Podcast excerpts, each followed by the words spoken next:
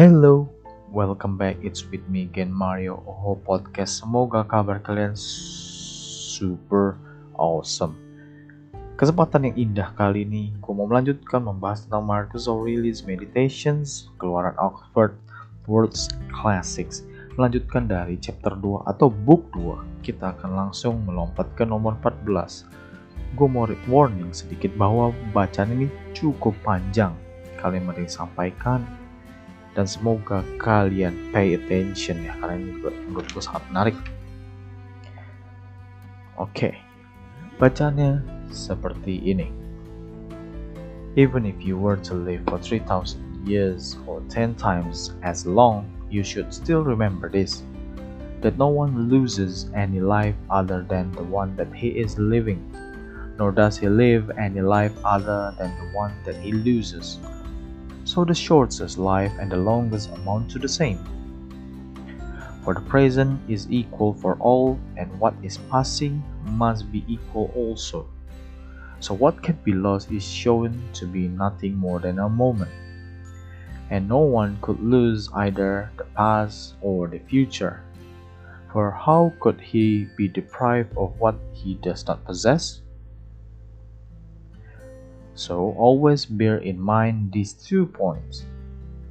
Firstly, that all things are alike in nature from all eternity and recur in cycles, and it therefore makes no difference whether one sees the same spectacle for a hundred years or two hundred, or for time everlasting. And secondly, that the longest live and the earliest to die suffer an equal loss, for it is solely of the present moment that each will be deprived. If it really the case that this is all he has and a person cannot lose what he does not have. Pembacaan yang sangat panjang sekali. Berikut gue berikan terjemahan bahasa Indonesianya. Bahkan jika kamu hidup selama 3000 tahun atau 10 kali lebih lama, kamu harus tetap ingat ini, bahwa tidak ada yang kehilangan nyawa selain yang ia jalani dan dia juga tidak menjalani kehidupan selain yang dia hilang. Jadi umur terpendek dan terpanjang itu jumlahnya atau nilainya sama. Karena saat ini sama untuk semua, dan apa yang lewat harus sama juga. Jadi apa yang bisa hilang terbukti tidak dan tidak ada yang bisa kehilangan masa lalu atau masa depan. Karena bagaimana mungkin dia kehilangan apa yang tidak dia miliki. Jadi selalu ingatlah dua poin ini. Pertama, bahwa segala sesuatu adalah serupa di alam dari segala keabadian dan berulang dalam siklus. Dan oleh karena itu tidak ada bedanya apakah seorang melihat tontonan yang sama selama 100 tahun atau 200 tahun waktu yang kekal.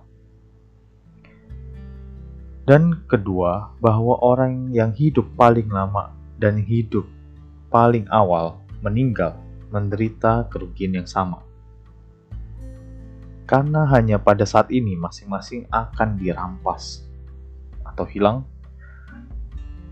Jika memang hanya ini yang dia miliki, dan seorang tidak dapat kehilangan apa yang tidak dia miliki. Uh, bacaan dari Markus hari ini. Book 2 nomor 14 bercerita tentang kehidupan kita panjangnya waktu kita, lamanya durasi hidup kita. Markus bilang bahwa tidak peduli kita mau hidup 100, 200, 300 atau bahkan 1000 tahun yang lama. At the end of the day, pada akhirnya kita tetap kehilangan nilai yang sama, hidup kita. Mau kita hidupnya sebentar, mau kita hidupnya lama, itu sama saja. Dan dia juga mengingatkan kembali ke kita bahwa kita tidak mungkin kehilangan apa yang tidak kita miliki.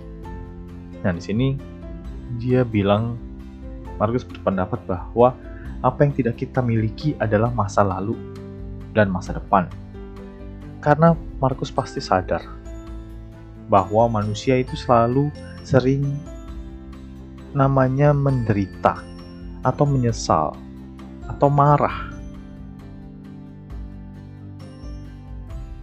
Kita semua mau mati, meninggalkan hidup kita ini. Kita menyesal karena kita tidak membuat masa lalu atau kita tidak berbuat sesuatu yang indah di masa lalu. Dan kita belum menyelesaikan masa depan kita. Rencana-rencana kita kita belum sempat lakukan. Dan kita terbukti menyesal bahwa kita kurang melakukan usaha lebih. Terutama untuk mengubah masa lalu ataupun membentuk masa depan. Tapi diingatkan lagi bahwa Marcus Aurelius bilang, itu nggak peduli. Kita tidak perlu takut terhadap hal tersebut. Karena masa lalu memang tidak bisa dirubah dan masa depan juga sudah bukan milik kita. Mungkin dia melihat bahwa banyak orang yang menyesal, banyak orang yang stres, banyak orang yang sebelum meninggal pada akhirnya mengingat kembali apa yang mereka lakukan di masa lalu dan juga apa yang ingin mereka lakukan di masa depan yang belum mereka lakukan. Jadi Markus ujung-ujungnya bilang bahwa poin yang kita hilang adalah masa sekarang, the present moment. Karena itulah satu-satunya hal yang kita miliki sekarang. Masa lalu lewat ya sudah lewat, kita tidak bisa lakukan apa pun dan itu sudah bukan milik kita. Tapi ada satu hal yang gua tidak setuju dari Markus. Oke, sebagai filosofer, sebagai orang yang bisa berpikir kita juga harus berani menentang. Gue di sini mau berpola pikir ingin menentang Marcus Aurelius karena gue nggak setuju bahwa masa depan itu bukan milik kita. Kita semua punya masa depan dan kita bisa kontrol masa depan tersebut. Kita bisa membentuk masa depan apabila kita benar-benar punya dorongan yang kuat dan punya power yang kuat, punya influence yang kuat. Seperti banyak orang di luar sana yang sebenarnya secara langsung dan tidak langsung itu membentuk masa depan kita semua. Jadi, apa yang kita miliki sekarang lebih dari masa sekarang, tapi masa depan juga di kita. Ya, pada akhirnya gue setuju dengan Markus bahwa nggak peduli kita mau hidup 80 tahun, mau kita hidup 100 tahun, mau kita hidup cuma 30 tahun, 40 tahun, itu ujung-ujung sama aja. Kalau menurut Marcus Aurelius. Tapi bagaimana menurut kalian? Kalau menurut gua, jika kita hilang atau kita ditarik nyawanya, atau kita sudah selesai lah tugasnya di dunia ya, di umur yang cukup singkat, yaitu 20 tahun atau 30 tahun. Apakah gua kehilangan banyak hal tentu? Kok kehilangan tahun-tahun di mana gue mungkin bisa menjadi lebih baik. Tapi itu tentu bukan milik kita. Karena kita basically sudah tidak diberikan pilihan untuk melanjutkan hidup. Tapi tentu kalau menurut orang lain, menurut orang yang hidupnya lebih dari 20 tahun, orang yang masih hidup, melihat kepada sosok orang tersebut yang sudah dipanggil lebih cepat atau terlalu dini. Nah itu tentu kita akan melihat dia kehilangan banyak hal, dia kehilangan banyak masa depan, dia meninggal terlalu dini. Yaitu adalah pandangan kita. Tapi yang penting, gue nggak mau terlalu setuju dengan Markus karena kita juga punya pilihan untuk memilih apa yang ingin kita kita simpan ya di dalam pikiran kita, dalam hidup kita, di dalam filosofi kita. Jika Markus bilang yang kita punya hanyalah waktu sekarang atau present moment, dan kita tidak punya masa depan bahkan, apakah kalian setuju? Gue sih enggak. Gue punya pemikiran bahwa kita masih memegang kendali untuk masa depan kita. Ya tentu dengan cara bagaimana dengan cara kita memplanning bagaimana kita akan melakukan sesuatu di masa depan di present moment. Ya memang sih, gue secara setengah atau separuh setuju dengan Markus bahwa yang kita punya memang present moment. Tapi pada saat di present moment tersebut, masa sekarang ini kita bisa planning bagaimana kita ingin menjalani hari supaya tujuan yang ingin kita punya di masa depan tercapai.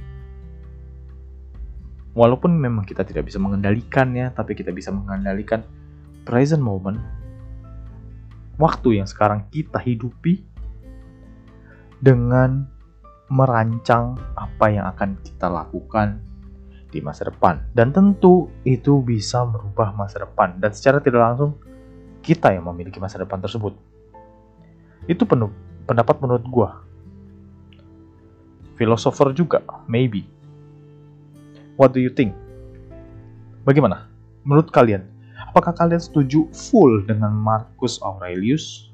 Atau kalian setuju dengan gua, Mario Aurelius, Mario Oho, podcast? Atau kalian punya pendapat lain? Tentu, jika kalian ingin ngobrol, kalian bisa kontak langsung DM ke Instagram yang selalu ada pada episode detail dari podcast ini. Kalian bisa gue undang sharing. Gue sebenarnya sangat suka sekali untuk melakukan sharing, untuk diskusi, bertukar pikiran tentang membahas tentang topik-topik yang menarik dan menguras otak. Itu namanya brainstorming dan gue sangat suka hal tersebut. Jadi jangan sungkan jika kalian ingin sharing, silahkan chat ke Instagram gue dan juga jika kalian suka tentang diskusi atau podcast-podcast seperti ini yang menguras otak tapi juga mengasah pola pikir dan mengubah mungkin ya bisa mengubah cara pandang kalian terhadap hidup. Karena di sini tidak bisa di like podcast ya, jangan lupa follow podcast ini. Mario Oho Podcast di Spotify atau juga di Anchor FM dan kalian bisa sharing podcast ini ke teman-teman ataupun kerabat kalian ataupun orang tua saudara mungkin juga bisa mengubah cara pandang mereka terhadap hidup menjadi lebih baik. Dan tentu gue sarankan sekali lagi bahwa jangan pernah 100% menelan omongan orang apa pun itu termasuk gue termasuk Marcus Aurelius. Kita juga harus tetap mencerna baik-baik. Otak tuh digunakan untuk berpikir untuk memfilter mana yang benar, mana yang tidak benar, dan kita bisa membuat formula kebenaran kita sendiri. Value yang mau kita hidupi, yang mau kita pegang dalam hidup. Oke, sekali lagi, itu namanya memfilter hoax. Jika kalian setuju, silahkan pegang. Jika kalian tidak setuju, ya nggak usah dipegang dalam pikiran kita. Thank you for listening Oho Podcast. Sampai ketemu di episode berikutnya. Ciao.